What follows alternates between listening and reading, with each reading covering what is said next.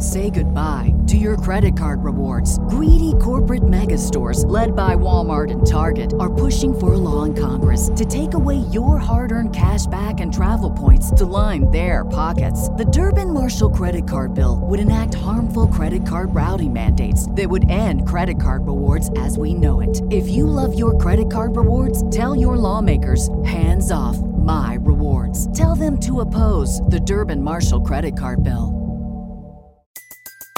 Everybody in your crew identifies as either Big Mac Burger, McNuggets, or McCrispy Sandwich. But you're the filet fish Sandwich all day. That crispy fish, that savory tartar sauce, that melty cheese, that pillowy bun. Yeah, you get it. Every time. And if you love the Filet-O-Fish, right now you can catch two of the classics you love for just $6. Limited time only. Price and participation may vary. Cannot be combined with any other offer. Single item at regular price. Ba da ba ba ba. Welcome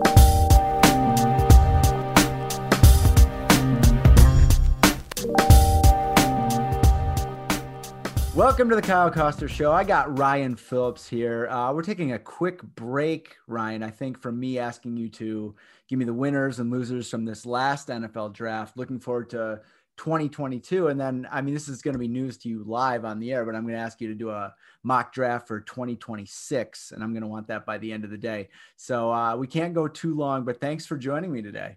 Uh, always glad to hop on the Kyle Koster. It's actually my first appearance, but uh, we've podcasted before a lot, as some people may know. But it's I, I, I do enjoy your solo podcast, and uh, it, maybe I'll have a spin off and I'll do my own off of this, but and have you visit me on that one, and and we'll just all do each other's podcasts. It'll be great. So, one of the reasons I wanted to have you on, the main reason is we're going to dive into whatever the hell is going on with the Lakers, because that's the biggest story in sports right now. And we have a team that entered the season as title favorites. There was less time to get ready, but the team has LeBron James. It had Anthony Davis. We saw them flip the switch during the playoffs last year in the bubble to become the best defensive unit. Like that's why they won the championship. Yes. It was Anthony Davis transcending his game to the next level and them becoming a juggernaut on the defensive end while also having LeBron James always making the right decision, figuring out how to play with a big like that for the first time in his career. That was the difference. This year, we knew it would be a challenge, but we did not expect it to be this big of a challenge. They are right now tied for the sixth spot in the Western Conference. And that's important because they need to finish in the top six to avoid the play in tournament. Now, we had LeBron James last night expressing frustration after a bad loss to the Toronto Raptors, suggesting that whoever came up with the concept of the play in tournament should be fired. Now, in the past, he was kind of for it, but then he was against it. And I think that it's very human to in the abstract like an idea, but when you see how it impacts you, maybe you change your perspective. I oh, don't. Oh, there are consequences to this. Is that what you're saying? There are consequences. Precisely. Like I don't think that that's hypocritical. I think that's just kind of like whatever. You view it from a different perspective when it's affecting you. I think. Yeah, absolutely. So basically, what I want to talk to you about is. Are you concerned about the Lakers? I know that you we, you just wrote a piece for the site that said let's not bury these guys yet What's your reasoning in believing that all is not lost for this team? Well, uh, first of all, something you touched on, I, I, think that this season was always going to be a struggle for the Lakers because they only got six weeks off as opposed to three months. I mean, the teams that lasted the longest got punished the most. The, the teams that, you know, the Miami has struggled this year as well. They didn't get much time off.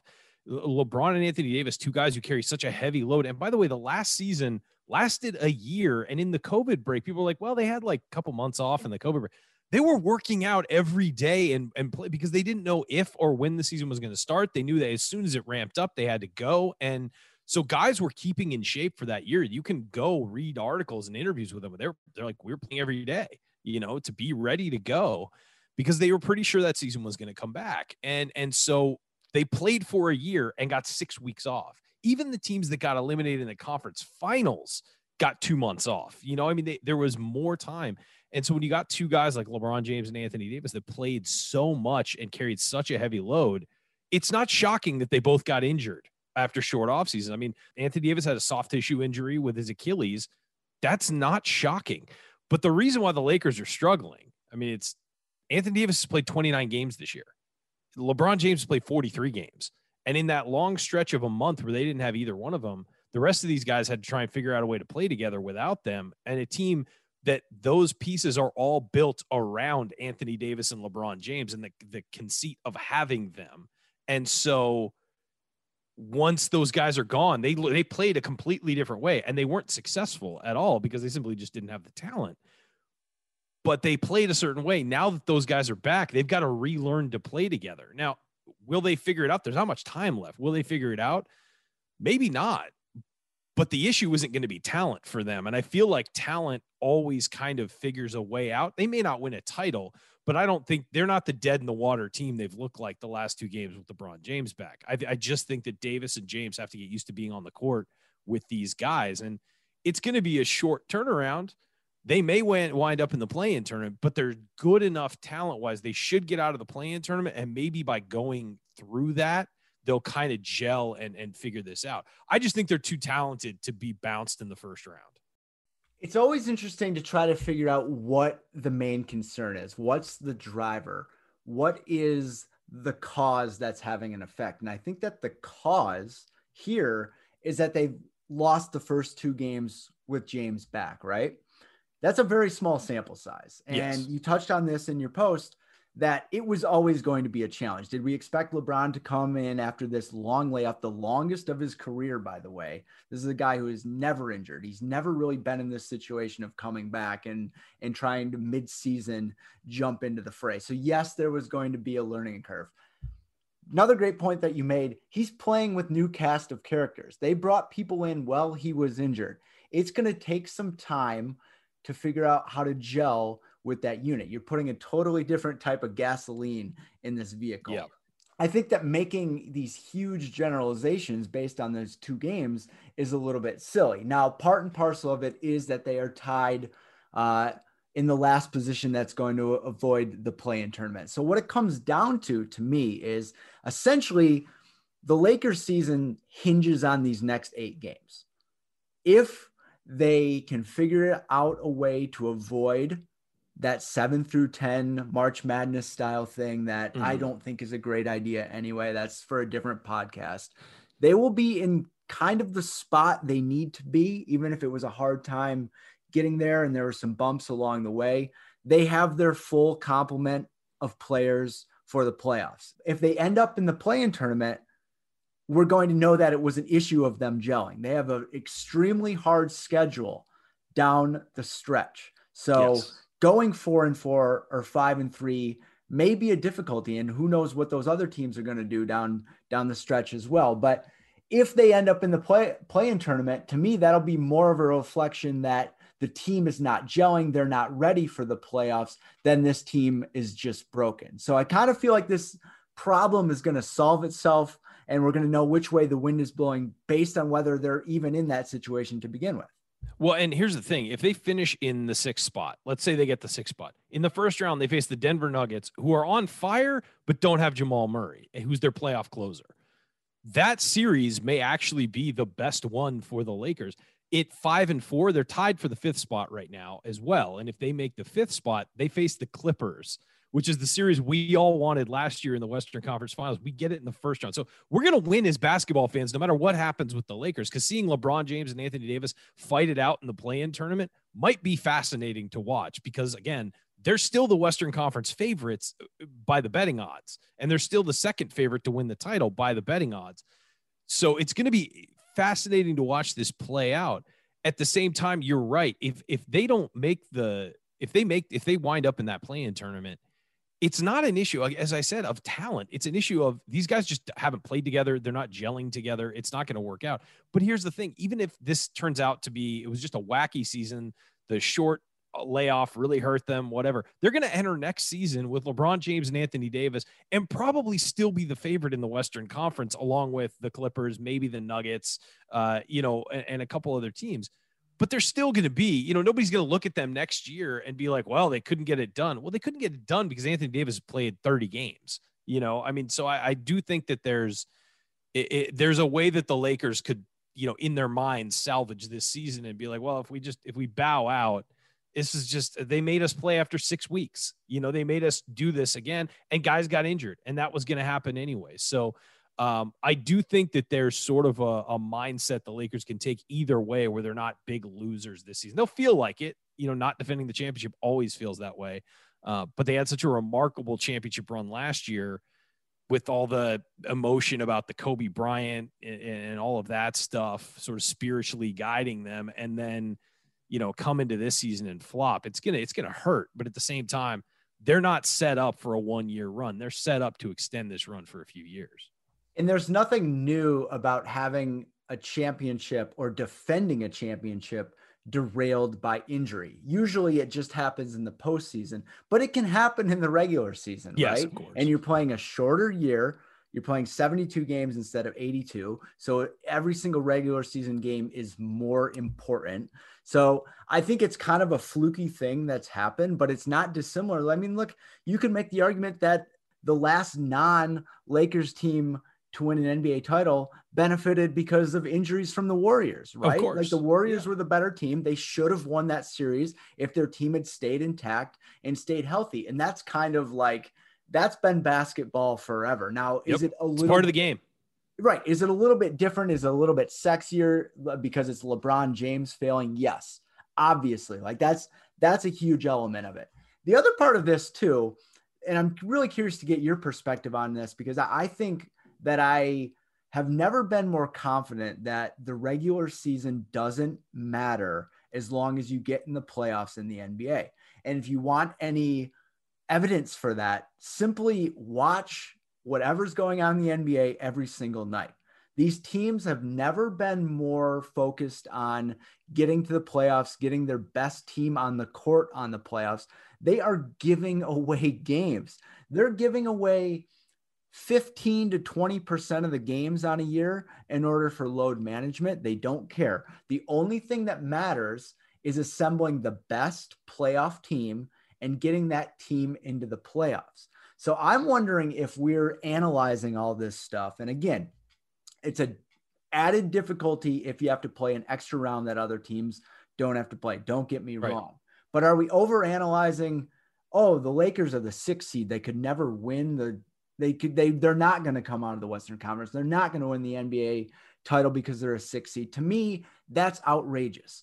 Because in the East, you have, which I believe everybody is going to agree that the Nets are the most skilled team in the East, right? The most Nets, dangerous team for sure. Yes, absolutely. And what have they done all season? Part of it has been due to injury, but part of it has been just indifference. Like we'll figure it out when we get there. So I kind of think like in the super team era and in the load management era, that's just what basketball has become. And we're going to look back on this season and be like, oh, okay, well, this is the this is the year where we really turned the corner and it was about coasting until we could get into the postseason. How does that ring to you? Well, it's been heading that way for a long time. I think I think as soon as you saw Kawhi Leonard sitting out huge chunks of games uh, in Toronto and then winning a title, teams were going to follow that model. You know, look at the top two teams in the NBA right now, record wise. It's the Phoenix Suns and the Utah Jazz. Precisely, no one thinks they're going to win the NBA championship. Maybe some people in Phoenix and Utah, but nobody thinks they're going to win the NBA championship. The third best record is a tie between the 76ers and the Nuggets. Nobody really thinks the Nuggets are going to win an NBA title either.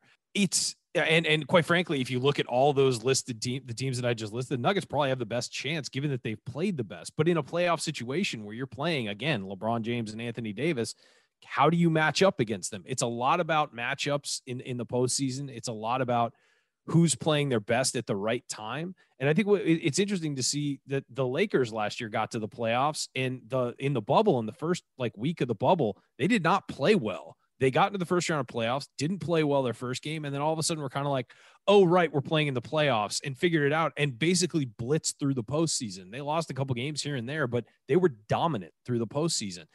It really is about the postseason. That's all that matters is the playoffs. All that matters is winning the championship.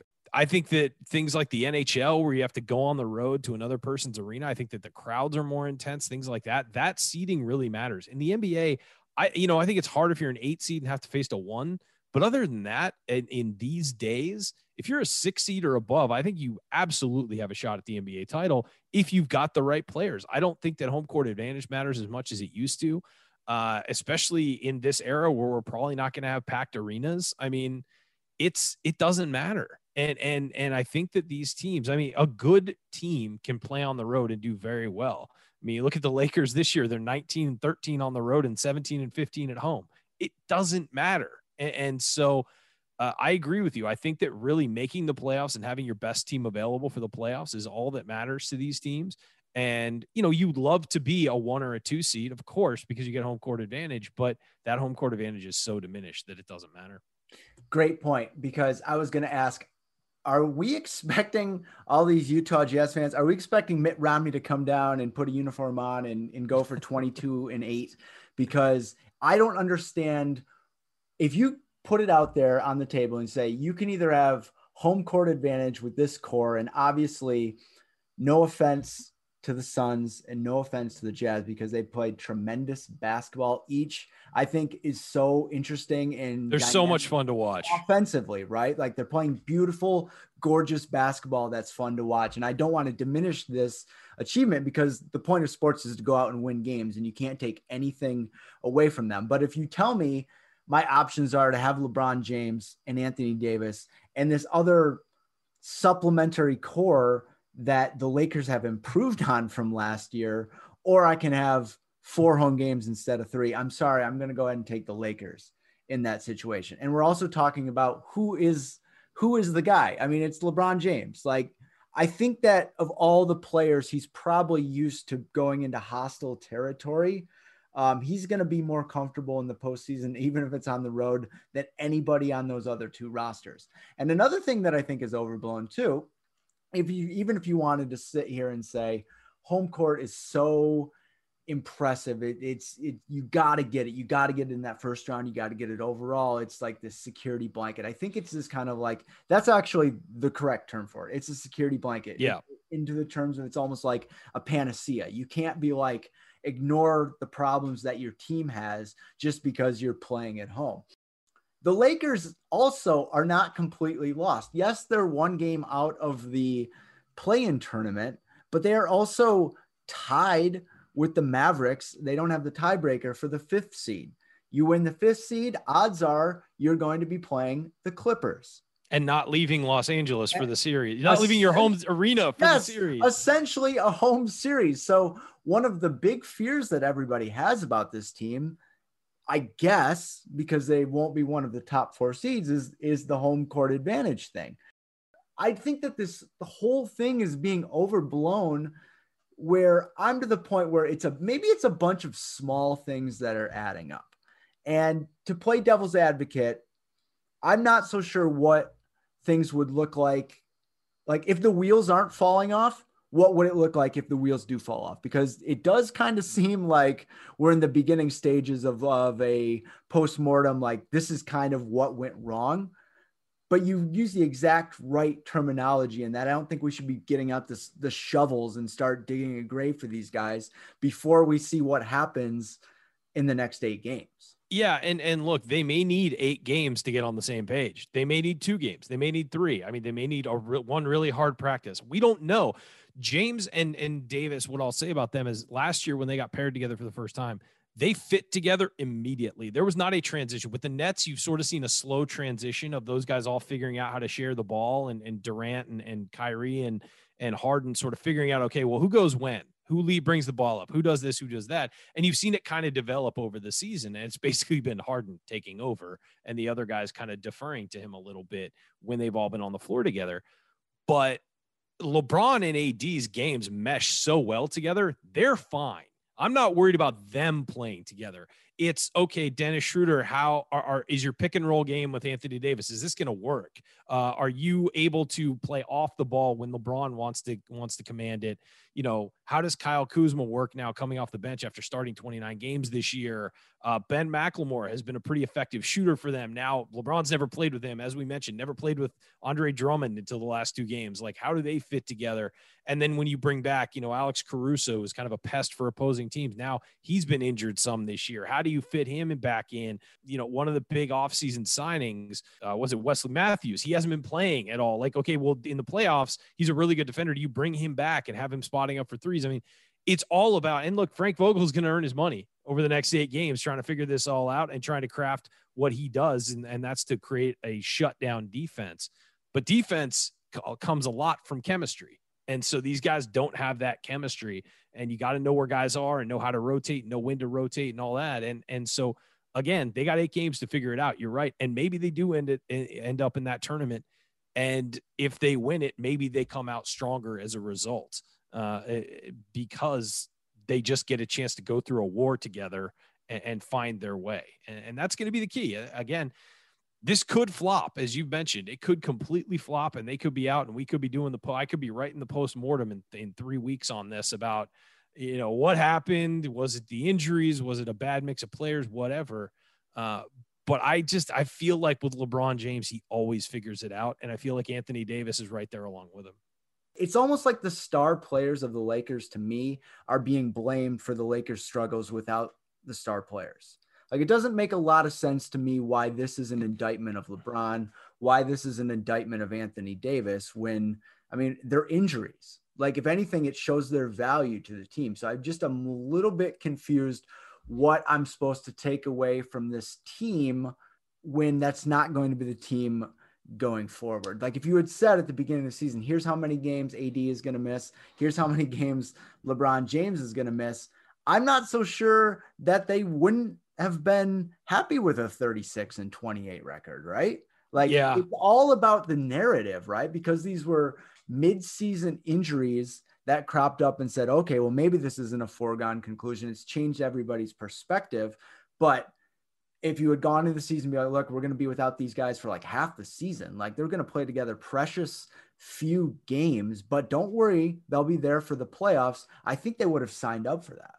Well, and and think about it this way: if they had both gotten injured off the jump to start the season, and they went in a huge hole, and then they were thirty, whatever they are now, 30, I think it's thirty six and twenty eight. If they were that, but they'd been winning and back together, and they had the chemistry, nobody would be worried about them in the sixth seed. It's how this happened. It happened later in the year. They haven't had the time to gel, and so again, it's all about the perspective. This is happening because of the timing was terrible and now they have precious, as you said, precious little time to sort of figure this out before the postseason. And I don't think the record is the issue. The record is the trend, or the, the issue is the trend.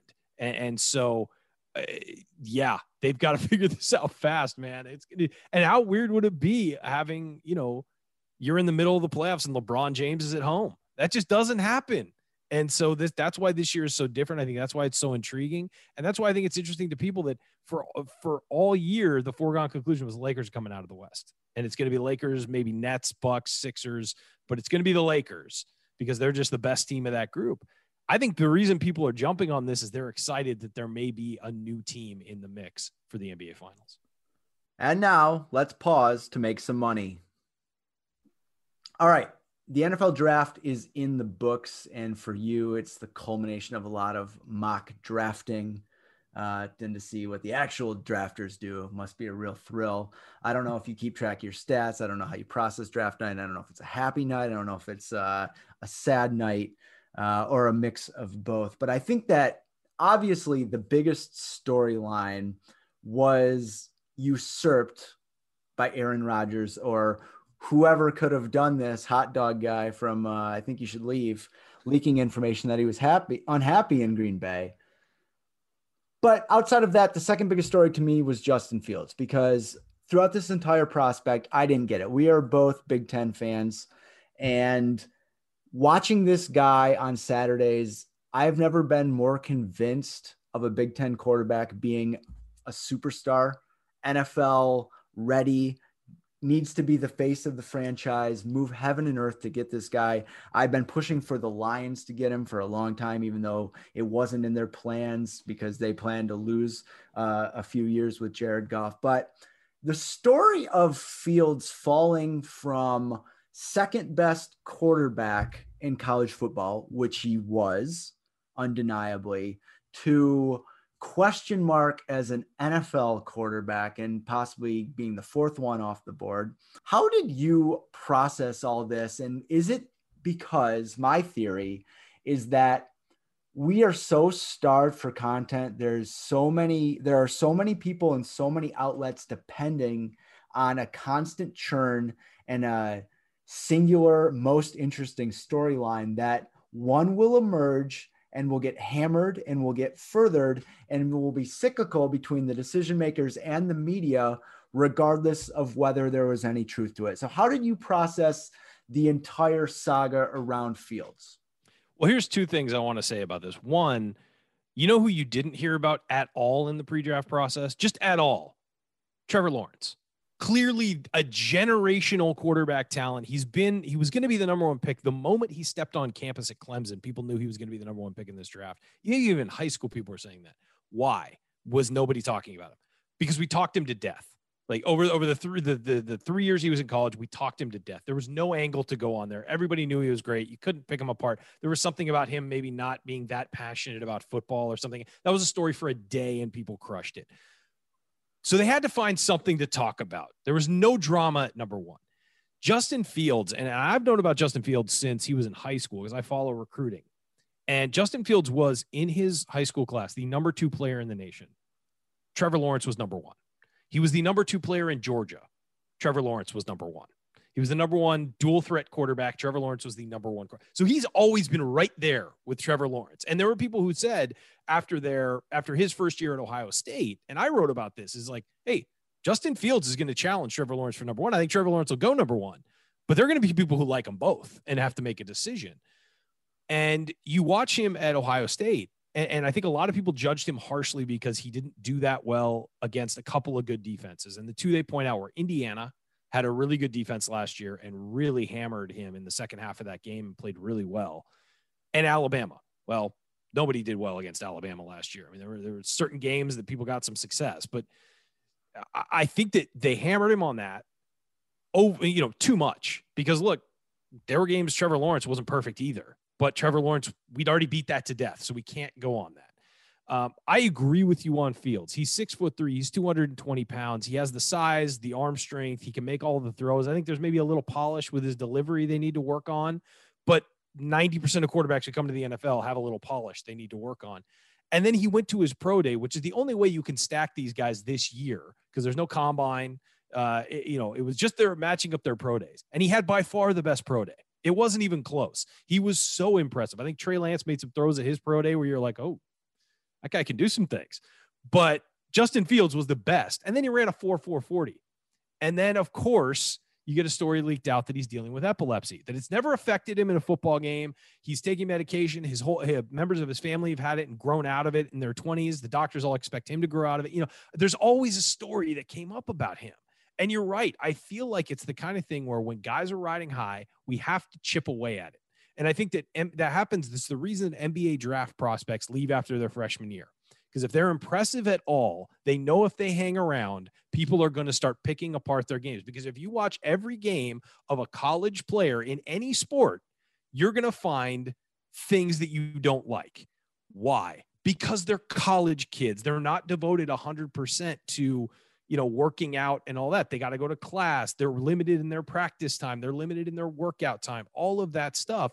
And so, yeah, they're not perfect. And if you're not perfect, you're ripe to get picked apart. And that's what happened with Justin Fields. He's not perfect, but he's really damn good. And if you have watched him, you know. And if you watch full games, not individual highlights, individual plays, you watch full games, that guy is in command of the game at almost all times. What he did in that national semifinal game, getting hurt, bringing himself back out onto the field and tearing his opponent up, that is what you do to be an NFL quarterback. And he's going to be a great NFL quarterback. And, and I made one of my winners of the draft with Chicago Bears fans because for the first time in a generation, they have a quarterback to be excited about, and they should be thrilled at getting Justin Fields where they got him. It was just crazy to me. Kyle Brandt on Good Morning Football had a good take a few days before the draft where he was like, I don't get it. Like, I just don't understand what's happening. He's like, I watched the tape. You hear about how great of a teammate it is. You hear how impressive he is. And he's a leader. He's smart. Right. Has everything it's like where is the downside on this guy you want to know who i didn't hear a single bad thing about but i didn't really understand the appeal the guy zach wilson too zach wilson and guess where he went he went to new york and they he got drafted and you want to know what i am not faulting the kid for looking like he's 16 years old that's not anything he can control but he had the look of a deer in the headlights after he was drafted and that It'll be- I did not hear a single thing pre-draft about why this might be an issue. Like I and, and I know that it's body language experts like get a life. It's not the most important thing, but I just thought it was so interesting that he was able to skate well like fields fall and people talking themselves out of fields just didn't make any sense. And I wonder yeah. if the I really feel like there's an incentive structure in there for media and for front office personnel to swerve and to do the unexpected. And they I think so. They either want to tell you how smart they are or they want to take a swing that shows or they overthink. Or they overthink and they overanalyze because it's become this jamboree. It was said earlier this week, and I bristled at it before I thought about it for 15 or 20 seconds that the NFL draft is bigger than the Super Bowl. And I'm like, there's no way that's true. Thought about it. I was like, yes, of course that's true. Like, because you get two months of unfettered rumors.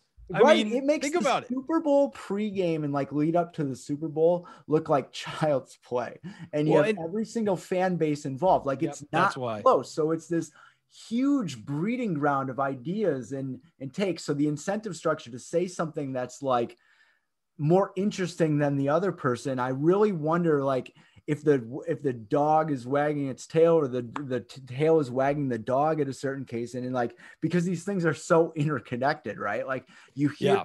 these secondhand vague reports on all the NFL talk shows that are coming from front office personnel and who knows why they're putting it out there and then that becomes both public consensus and then other teams are like well I didn't have a problem with this guy but you know hearing all these concerns, maybe there's something that I'm missing. So I really wonder, you know, I kind of thought about what I would compare it to is like a group project when you're in school or you're in college and everybody kind of has a role um, but group projects can oftentimes be a lot harder than doing something by yourself because you have to get everybody's input. You have to come to a consensus. You're relying on all these things, and it just becomes much more complicated. And oftentimes, the product is a lot different than what it should have been because you had to value everybody's ideas and then other people got talked into doing things or were in roles that didn't really fit and it just seems like it seems like a good idea that more minds working on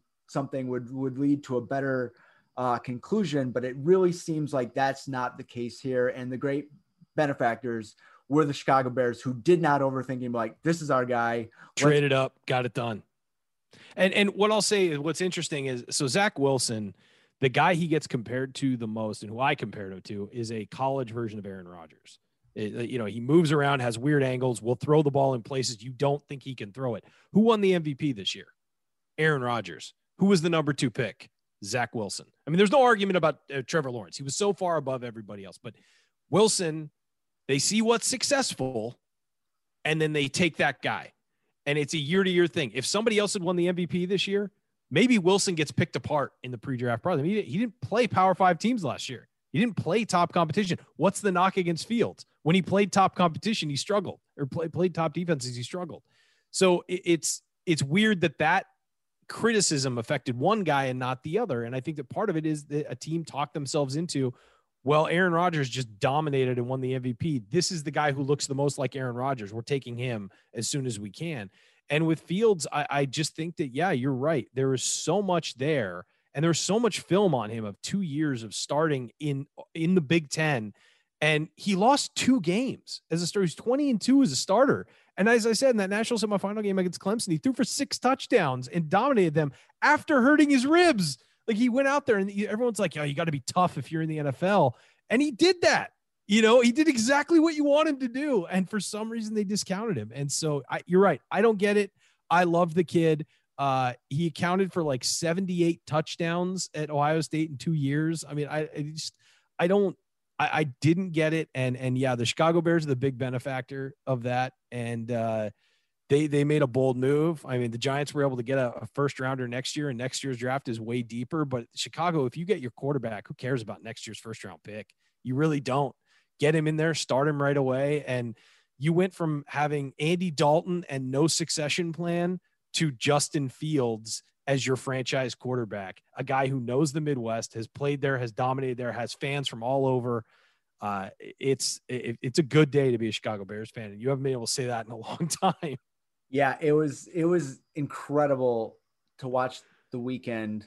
This is the first weekend that Bears fans have had a better uh, go of it than Packers fans, and feel better about the future of their franchise in forever. And I will even say this as a Lions fan. I don't want to like let's not get crazy here, but the Lions had a much better weekend than the than the Packers, and that I think everybody in that in that, that division. Be, yeah, that's a sign things didn't go well. So last thought on this, you said that maybe Wilson was the number two pick because people saw the success of Aaron Rodgers and they want to replicate that.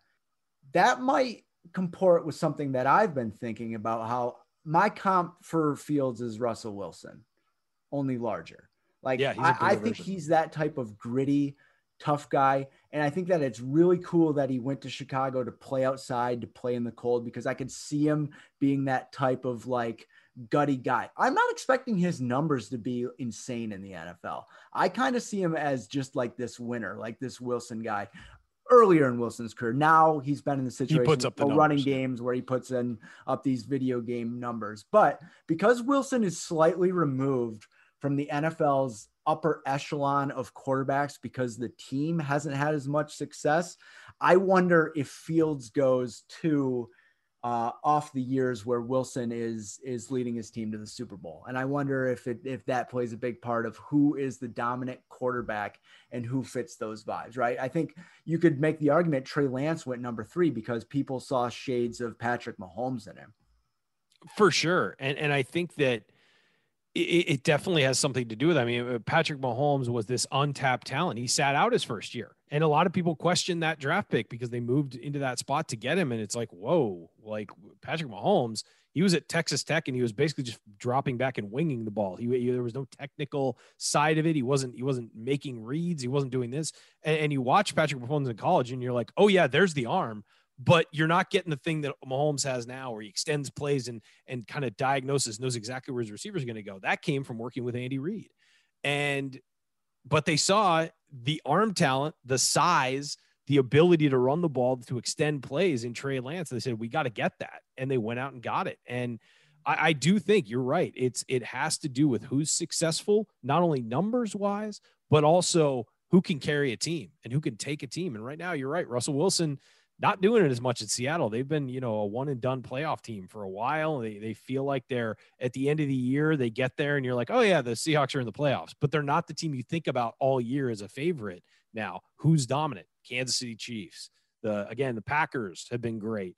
Uh, Brady with the Bucs, and you feel like with that one, it's almost like LeBron James. It's just an old centerpiece guy, and you put a bunch of guys around him, and and you, you make a run. But nobody's trying to find the next Tom Brady because that's not where the NFL is going. So I, I, I I do think you're right there. It's more about a dynamic quarterback who can do things, and and you're focused on again the guys who were successful. And Trey Lance certainly that Patrick Mahomes comparison has a lot to do with why Trey Lance went number three and why the 49ers are willing to give up so much to go up and get him because they think they got the next guy that can be that. All right, Ryan Phillips, thanks so much. This weekend was awesome. It felt like our biggest athletes were at the forefront of the biggest storylines. There was a lot of drama, just a great classic. To me, it kind of felt like a weekend from 10 years ago. Uh, and it really, it was really fun to see all these storylines. So much to talk about. Thanks for joining me, man. Always, buddy. Always, anytime.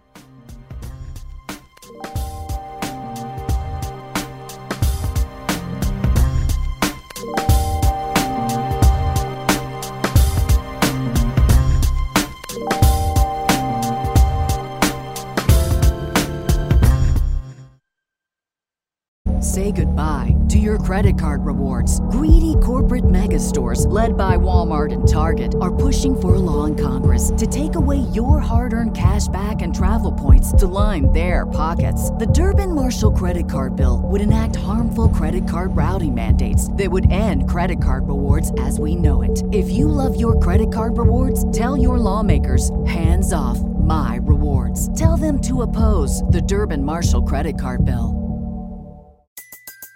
Everybody in your crew identifies as either Big Mac Burger, McNuggets, or McCrispy Sandwich. But you're the filet fish Sandwich all day.